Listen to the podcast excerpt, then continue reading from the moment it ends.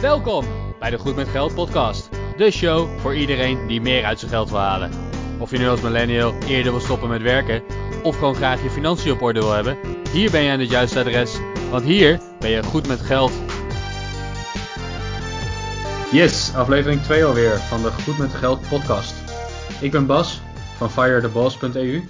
En ik ben Arjan van stoppenvoormijn50ste.nl. Vandaag gaan we het hebben over je spaarpercentage en waarom alles draait om dat spaarpercentage. Arjen, kan jij wat vertellen over de eerste keer dat je hierover hoorde? Ja, de eerste keer dat ik over spaarpercentages hoorde, dat, dat was echt een, een raar iets. Mr. Money Mustache had het over zijn spaarpercentage.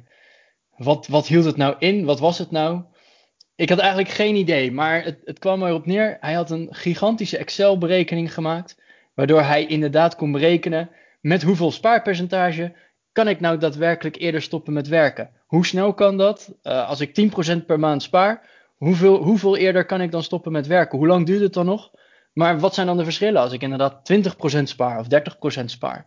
Ja, precies.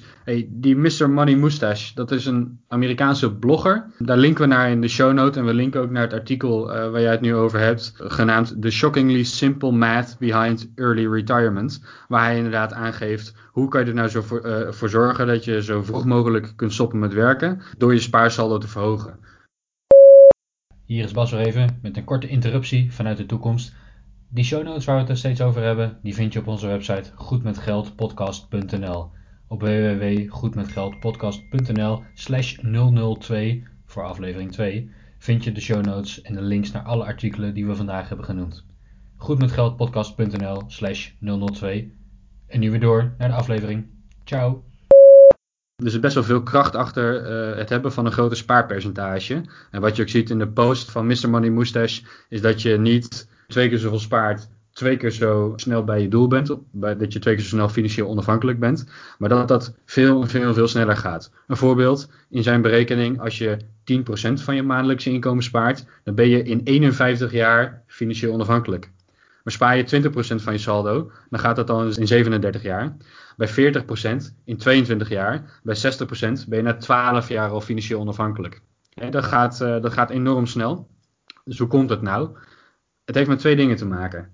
De hoeveelheid geld die je nodig hebt om financieel onafhankelijk te zijn, heeft te maken met je uitgaven. Niet met wat je nu verdient, maar met wat je nu uitgeeft. Je wil namelijk dat jouw investeringen genoeg zijn, of dat je er genoeg passief inkomen uit kunt halen, om al je uitgaven te kunnen betalen. Dus als je minder uitgeeft, heb je minder geld nodig om onafhankelijk te zijn. Zo simpel is dat.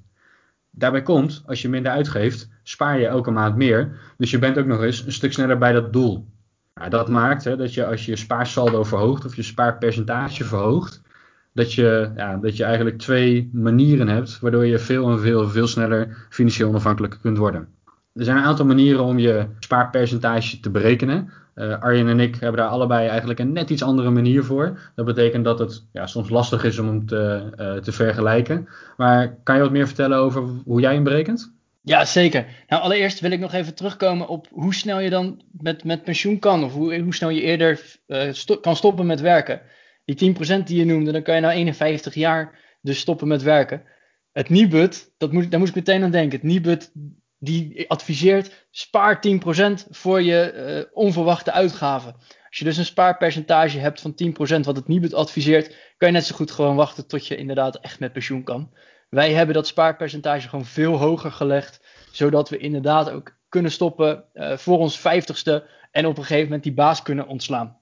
Nou, hoe bereken je dan zo'n spaarpercentage? Dat is eigenlijk gewoon heel simpel. Allereerst ga je kijken wat geef je nou uit. Dat, dat tel je allemaal bij elkaar op. Dus op een gegeven moment heb je één groot bedrag wat je in één jaar uitgeeft. Stel dat is 18.000 euro. Nou, vervolgens ga je ook kijken, wat komt er nu allemaal in? Wat verdien ik? Wat krijg ik terug aan belasting? Krijg nog, komt er nog een bonus bij? Heb je nog vakantiegeld? Nou, al die inkomsten, die tel je ook bij elkaar op voor het hele jaar. Stel dat is, even pak een beetje makkelijk gezegd, 20.000 euro. Nou, je hebt 18.000 euro aan uitgaven en 20.000 euro aan inkomsten. Dan hou je 2000 euro over. En die 2000 euro is precies 10% van die 20.000 euro aan inkomsten. Dus is jouw spaarpercentage 10%. De, het Nibud zou echt super trots op je zijn. Maar ja, wil je echt goed met geld zijn, dan, uh, dan zal er wel iets meer moeten komen. Bas, uh, wat je net aangaf, we hebben verschillende manieren van berekenen. Begin even met jouw manier, dan uh, weet ook onze luisteraar wat we daar nou mee bedoelen. Ja, mijn spaarpercentage bereken ik eigenlijk zo eenvoudig mogelijk. Wat ik doe, ik tel elke maand al mijn inkomsten bij elkaar op. Nou, al mijn inkomsten, in de meeste maanden heb ik maar één vorm van inkomen. Dat is het inkomen uit loondienst, mijn netto inkomen. En eventueel tel ik daarbij wat incidenteel inkomen bij op. Denk aan een bonus die één of twee keer per jaar wordt uitbetaald uh, bij mijn werkgever. Denk aan de teruggave van de belasting. En af en toe, als je een keer een bijbaan hebt, als je een meevaller hebt, misschien uh, heb je een keer inkomen uit een blog of iets dergelijks. Nou, die inkomens die tel ik elke maand allemaal bij elkaar op. En daar haal ik vanaf alle uitgaven die ik in die bepaalde maand heb gedaan. Nou, dan blijft over een bedrag dat je dus die maand hebt gespaard. En als je dat deelt door je inkomen, door je netto inkomen dat je die maand hebt gehad, dan kom je op een percentage uit. Dat percentage noem ik mijn spaarpercentage. Ik ben wat dat betreft best wel een beetje een nerd als het om geld en cijfertjes en data gaat.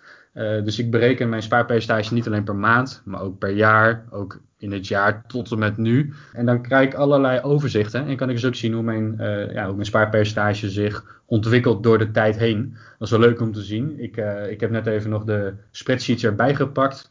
In 2016 zat ik net iets boven de 30% spaarpercentage. In 2017, als ik hem goed berekend heb, dan zit ik daar uh, op 35%, eigenlijk iets hoger dan 35%.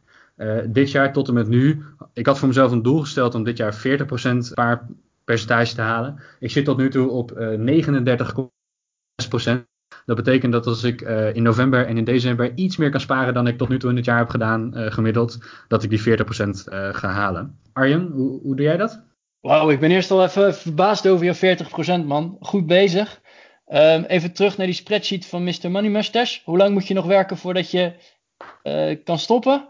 Ja, bij 40% uh, geeft uh, Mr. Mustache aan dat je 22 jaar bezig bent voordat je kan stoppen. Dat is natuurlijk als je vanaf nul begint. Nou, ik ben al een tijdje bezig met financiële onafhankelijkheid. Niet al 10 of 15 jaar, dus het zal voor mij nog even duren voordat ik kan stoppen.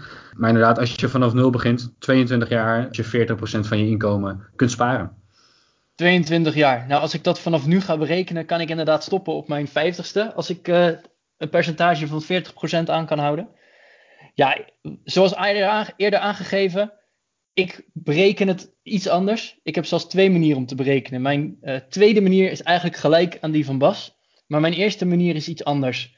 Wat ik in mijn eerste manier doe, is dat ik eigenlijk alleen maar mijn maandsalarissen bij elkaar optel. Dus het elke maand dat maand, uh, salarisstrookje, wat mijn baas naar mij overmaakt, dat tel ik bij elkaar op en weeg ik op tegen mijn uitgaven. En vervolgens zijn er natuurlijk ook altijd nog wat extra inkomsten. En die tel ik dan bij mijn andere percentage op. Dus ik heb een hoog percentage en een laag percentage. Dat hoge percentage kies ik, heb ik heel bewust voor gekozen. Zodat ik inderdaad ook kan bekijken van oké, wat voor invloed hebben al die incidentele extra inkomsten? Denk daarbij om uh, belastingteruggave, uh, extra bonus op het werk, mijn vakantiegeld, geld wat je terugkrijgt uit elektra of, of de waterrekening.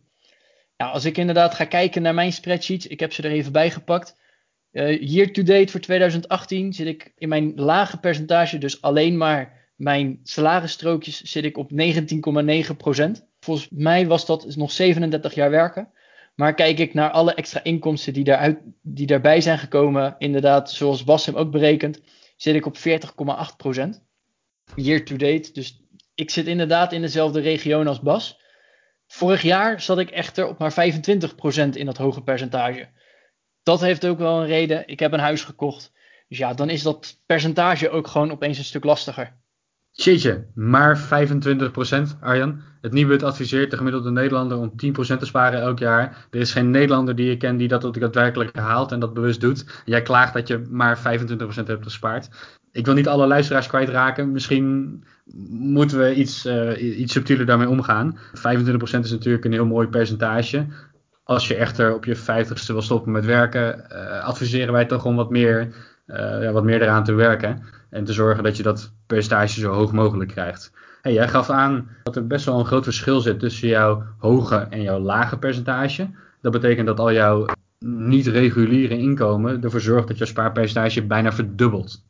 Vind ik best wel knap. Hoe, hoe doe je dat precies? Zijn is dat puur je vakantiegeld en de bonus en dat soort zaken? Of zijn er ook nog andere zaken? Heb je een bijbaan of iets dergelijks waarmee je jouw spaarpercentage significant kunt vergroten?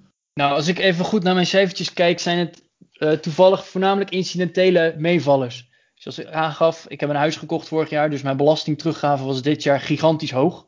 Dat scheelt gewoon enorm. De bonus van het werk was dit jaar wat extra overuren die opeens uitbetaald werden. Dat zijn allemaal extra inkomsten.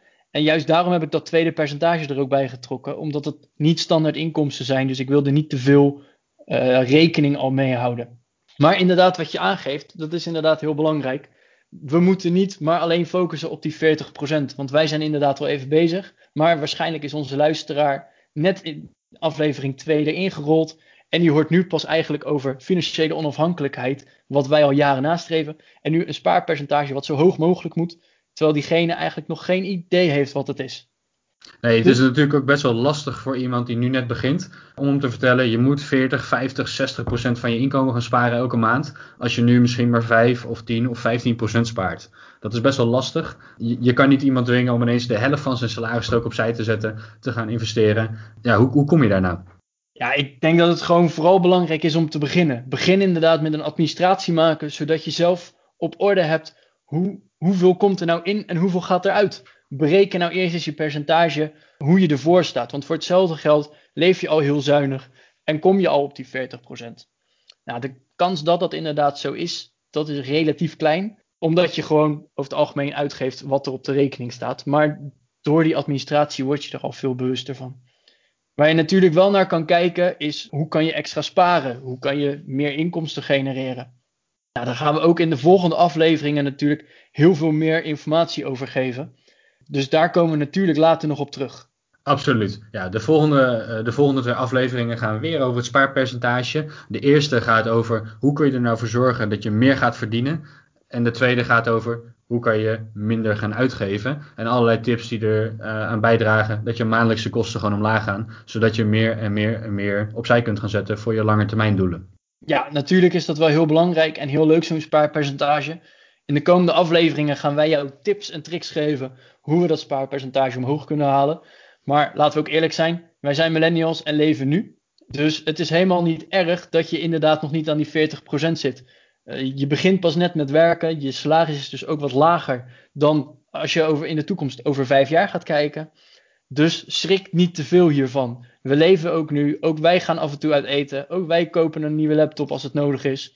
Dus op die manier beïnvloedt dat ook ons spaarpercentage. Probeer dus ook niet alleen maar gefocust te zijn om dat spaarpercentage idioot hoog te gaan maken, zodat je over een paar jaar al met pensioen kan. Maar ga dus ook inderdaad kijken van, hé, hey, welke afweging ga ik maken? Koop ik nu die nieuwe laptop en wordt mijn spaarpercentage veel lager? Of heb ik hem eigenlijk nog niet nodig en verhoog ik mijn spaarpercentage, waardoor ik eerder kan stoppen met werken? Ja, die afweging moet je natuurlijk altijd maken. Ja, wat voor mij heel belangrijk is, is dat je heel bewust omgaat met je geld. En dat, dat heb ik al eerder gezegd, dat ga ik nog veel vaker zeggen. Het gaat niet om al het geld wat je binnenkrijgt opzij zetten en overal maar alle mogelijke opties hebben om, om daar nog een paar euro af te schaven en daar nog een paar euro te kunnen besparen. Het gaat erom dat je goed leeft, maar dat je dat heel bewust doet. Dat je geld niet over de balk gooit. En dat is de manier voor mij waarop ik mijn, mijn spaarpercentage behoorlijk hoog krijg. Ja, inderdaad goed met geld omgaan kies bewust om iets uit te geven of juist iets niet uit te geven. En wees dan ook trots op jezelf dat je die keuze hebt gemaakt. Het maakt ons ook echt niet uit of je nou inderdaad uh, in een groot huis of in een gloednieuwe auto rijdt. Maar weet ook welke consequenties dat dan heeft voor jouw spaarpercentage. Precies. Nou, ik denk dat dat, een, uh, dat dat een mooie conclusie is van deze aflevering over het spaarpercentage. Als jij ons wil helpen om deze podcast te laten groeien, dan kan je twee dingen doen. De eerste is, volg ons op iTunes. Want zo laat je de provider zien dat je onze podcast leuk vindt en dan word je op de hoogte gehouden als de volgende aflevering uitkomt.